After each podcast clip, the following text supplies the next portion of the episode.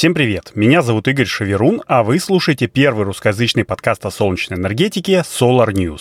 Здесь я каждую неделю делюсь с вами важными и интересными новостями солнечной энергетики, иногда рассказываю связанные с возобновляйкой истории и отвечаю на вопросы, которые вы мне присылаете в Телеграме. В сегодняшнем восемьдесят первом выпуске расскажу про новые способы очистки солнечных панелей от пыли, об интегрированной фотовольтаике и о нововведениях в российском законодательстве. Ну а в конце выпуска будет важный анонс, дослушайте до него, пожалуйста. Но прежде чем заиграет финальная отбивочка, я хочу напомнить, что если вам нравится то, что я делаю, и вы хотите как-то поддержать проект Solar News, то расскажите своим друзьям об этом подкасте, о телеграм-канале Solar News или же о сайте. Это будет прям кайф, а если захотите еще и материально оценить мои старания, то становитесь патронами проекта на сервисах спонсор или Patreon. Подписавшись там на Solar News, с вашей карты будет ежемесячно списываться небольшая денежка, а вы будете за это периодически получать от меня дополнительные выпуски подкаста, которые я называю Патронкаст, и другие полезные инфоништячки. Все ссылочки будут в описании выпуска, а еще я напоминаю, что там же в описании я всегда прикладываю какие-то какие-то полезные ссылки по теме выпуска. Это могут быть интервью, какие-нибудь отчеты или графики, которых не показать в подкасте, может быть, фотографии, ну и иногда какие-нибудь полезные солнечные ништячки, которые я нахожу, ну или мне присылают подписчики. Так что не ленитесь, заглядывайте в описание, а я пока буду начинать. Погнали!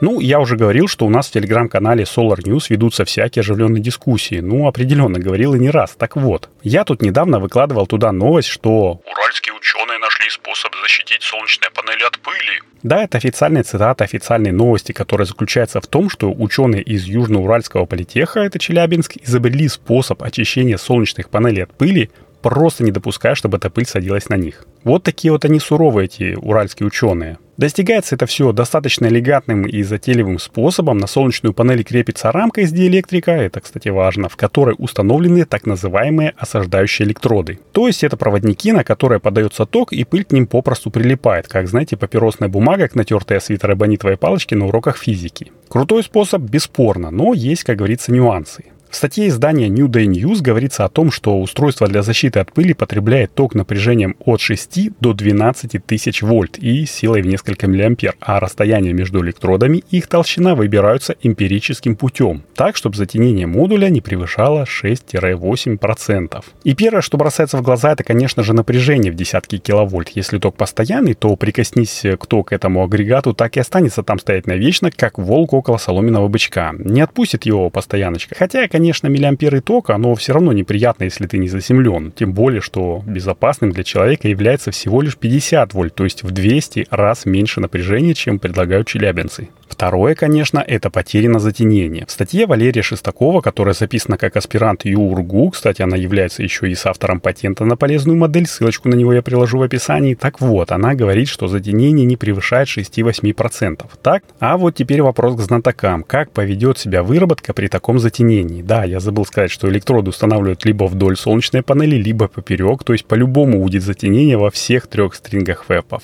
Я не знаю, как пропорционально связано уменьшение выработки модуля от площади затенения, но вот то, что выработка будет меньше, это факт. И в срок окупаемости агрегата восемь месяцев уже как-то слабо верится. Ну и я должен признаться, я же почитал патент. Там к электродам прикладывают не постоянный ток, а переменный. И с одной стороны это говорит нам о том, что человека, если он случайно прикоснется к ним, просто отбросит. А с другой стороны, что эту переменку нужно как-то получать. А как? Преобразовывать с постоянки, понятно, но это же тоже потери. Если стандартный инвертор теряет на преобразование десять-пятнадцать процентов, то представьте, сколько потеряется для преобразования в десять киловольт. И все это на нас подводит к тому, что статья, конечно, хорошая, но если не найти контакта с теми, кто делал это исследование, и не расспросить их подробно, так, знаете, с пристрастием, то на первый взгляд кажется, что овчинка выделки не стоит. И что те примеры, которые указаны в описательной части патента, как референсы, и которые раньше уже сделали и запатентовали другие зарубежные товарищи, вроде того же эм ай ти, они как бы не то чтобы неплохи, но даже где-то и лучше патентуемого южноуральского чуда. И, кстати, все права на патент принадлежат кому? Правильно, политеху. Судя по тому, что Валерия Шестакова закончила ее в две тысячи семнадцатом, а аспирантура у них длится три или четыре года, ну, в зависимости от того, очная форма или заочная, сдается мне, что кто-то тут приторговывает мертвыми научными душами. Но это уже совсем другая история. Если у меня получится все-таки законтачиться с кем-нибудь из троицы изобретателей, указанных в патенте, и, понятное дело, поговорить с ними, то я обязательно расскажу вам, чем же этот способ лучше остальных. А пока погнали дальше.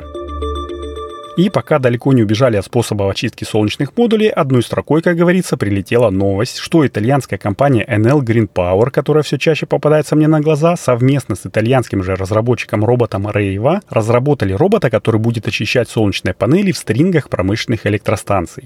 Без воды, без сжатого воздуха или высокого напряжения, только старые добрые щетки и энергия солнца. Да, энергия солнца, потому что робот аккумуляторный, без проводов и, соответственно, более маневренный и автономный. SandStorm, так назвали уборщика, представляет из себя каретку, которая двигается по солнечному столу с панелями, елозя специально разработанными щетками. При этом, чтобы не свалиться со стола, он как бы обхватывает панели концевыми отростками. По умолчанию днем робот стоит на базе, заряжается от энергии, вырабатываемой панелями, а ночью приступает к уборке. Этим решаются две проблемы. С одной стороны, нет затенения, потому что панели ночью не работают, а с другой стороны, аккумуляторы робота к началу уборки всегда заряжены на сто, как говорится, процентов.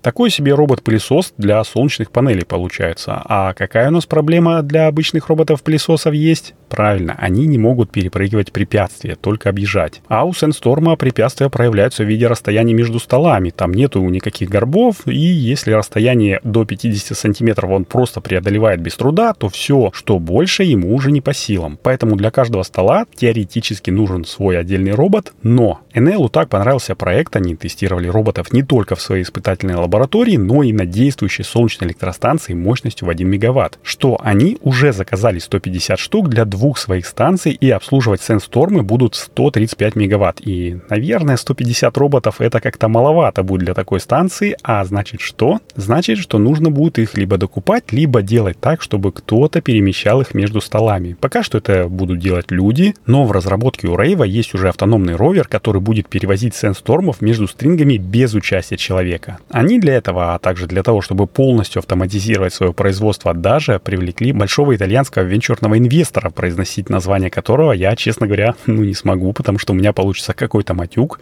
Ну, ссылку на статью о роботе я приложу в описании выпуска. Надеюсь, что когда-нибудь Enel выложит видео его работы, а сейчас расскажу вам немножечко про солнечные фасады. Так, ну дальше, как я уже говорил, у нас будет познавательная минутка. Я подписан на рассылку компании Unigreen, той самой, которая строит завод по производству солнечных ячеек в Калининградской области, но помимо этого они еще и занимаются внедрением всяких солнечных проектов, в том числе и солнечных фасадов. Привет, ребята из Хэвела. Кстати, еще раз извиняюсь, что писал ваше название неправильно. Надеюсь, вы уже прям скоро покажете нам не только дом в Уфе с солнечным фасадом, но и тот, который строится прямо напротив Москва-Сити, о котором как-то рассказывал Николай Попов.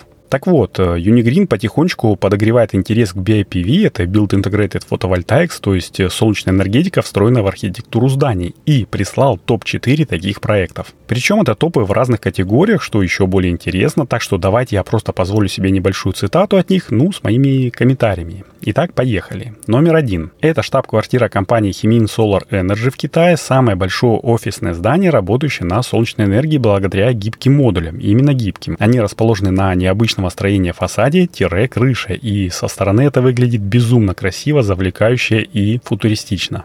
Номер два. Офис и склады производителя одежды пи ви эйч Европ. Это Нидерланды. Самая большая крышная солнечная электростанция, состоящая из сорока восьми тысяч солнечных модулей мощностью восемнадцать мегаватт. Занимаемая ими площадь составляет сто десять тысяч квадратных метров. Ну и тут стоит, наверное, заметить, что это самая большая крышная станция в Европе, потому что в Китае, как мы помним, есть станция в Шуяне с установленной мощностью в целых сто двадцать четыре мегаватта. Номер три – это морской музей Австралии. Крупнейший легкий массив солнечных панелей без использования стекла, который сокращает счета за электроэнергию на примерно пятьдесят тысяч долларов в год, а это на секундочку двадцать пять процентов годового потребления. Ну и тут тоже добавлю, что массив этот состоит из солнечных панелей и арк, которая производит компания Sunman Energy ко лimited и имеет установленную мощность двести тридцать пять киловатт. А основной задачей в проекте, помимо снижения веса, была задача избавиться от бликов, которые могут давать стандартные стеклянные солнечные панели в глаза моряков, потому что здание расположено как раз солнечными панелями в гавань, а угол их уклона равняется тридцати градусам.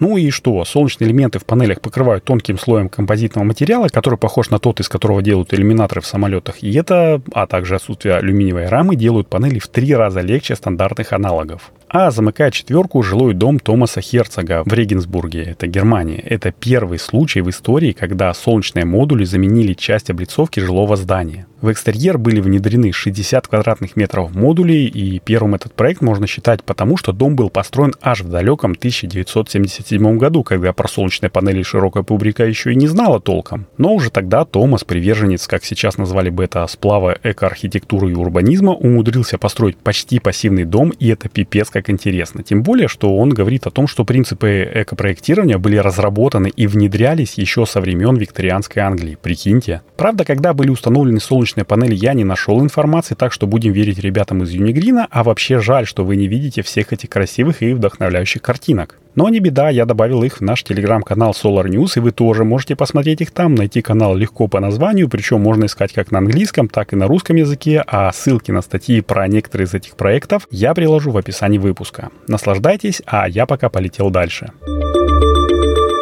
А дальше у нас, как говорится, напоследок одной строкой расскажу две новости, которые вы, наверное, и без меня знаете. Первое – это то, что пару недель назад Госдумой был принят закон, а точнее поправки в закон об электроэнергетике, которые касаются определения атрибутов генерации. То есть, простыми словами, ребята из Белого дома узаконили зеленые сертификаты, которые теперь могут продавать российские производители электроэнергии из ВИЭ. Кому это на самом деле нужно, не буду даже размышлять, но если генераторам можно будет получать дополнительную копеечку, что ж, это тоже неплохо. Сразу предупреждаю, правки я пока еще не читал, планирую этим заняться в ближайшие две недели, потому что устал от канцелярита на работе, но прочитаю обязательно. Если есть кто из слушателей, кто умеет переводить этот язык на человеческий, дайте мне, пожалуйста, знать, пообщаемся. Ну а вторая новость – это то, что четырнадцатого и пятнадцатого сентября в Москве ассоциация «Зеленый киловатт» будет проводить свой очередной ежегодный фестиваль специалистов ВИЭ. Выступать будут как производители оборудования и монтажные организации, так и ученые из Московского энергетического института, российские инженеры, Инженерной Академии и Союза научных и инженерных общественных организаций. Программа выступлений пока еще верстается, но она должна быть очень интересной, поверьте мне, я кое-что о ней знаю. Если захотите поучаствовать в качестве зрителя, то это можно сделать очно и онлайн. Кому как больше нравится. Я лично попробую приехать, а не как в прошлый раз с Реньюэксом, когда сосед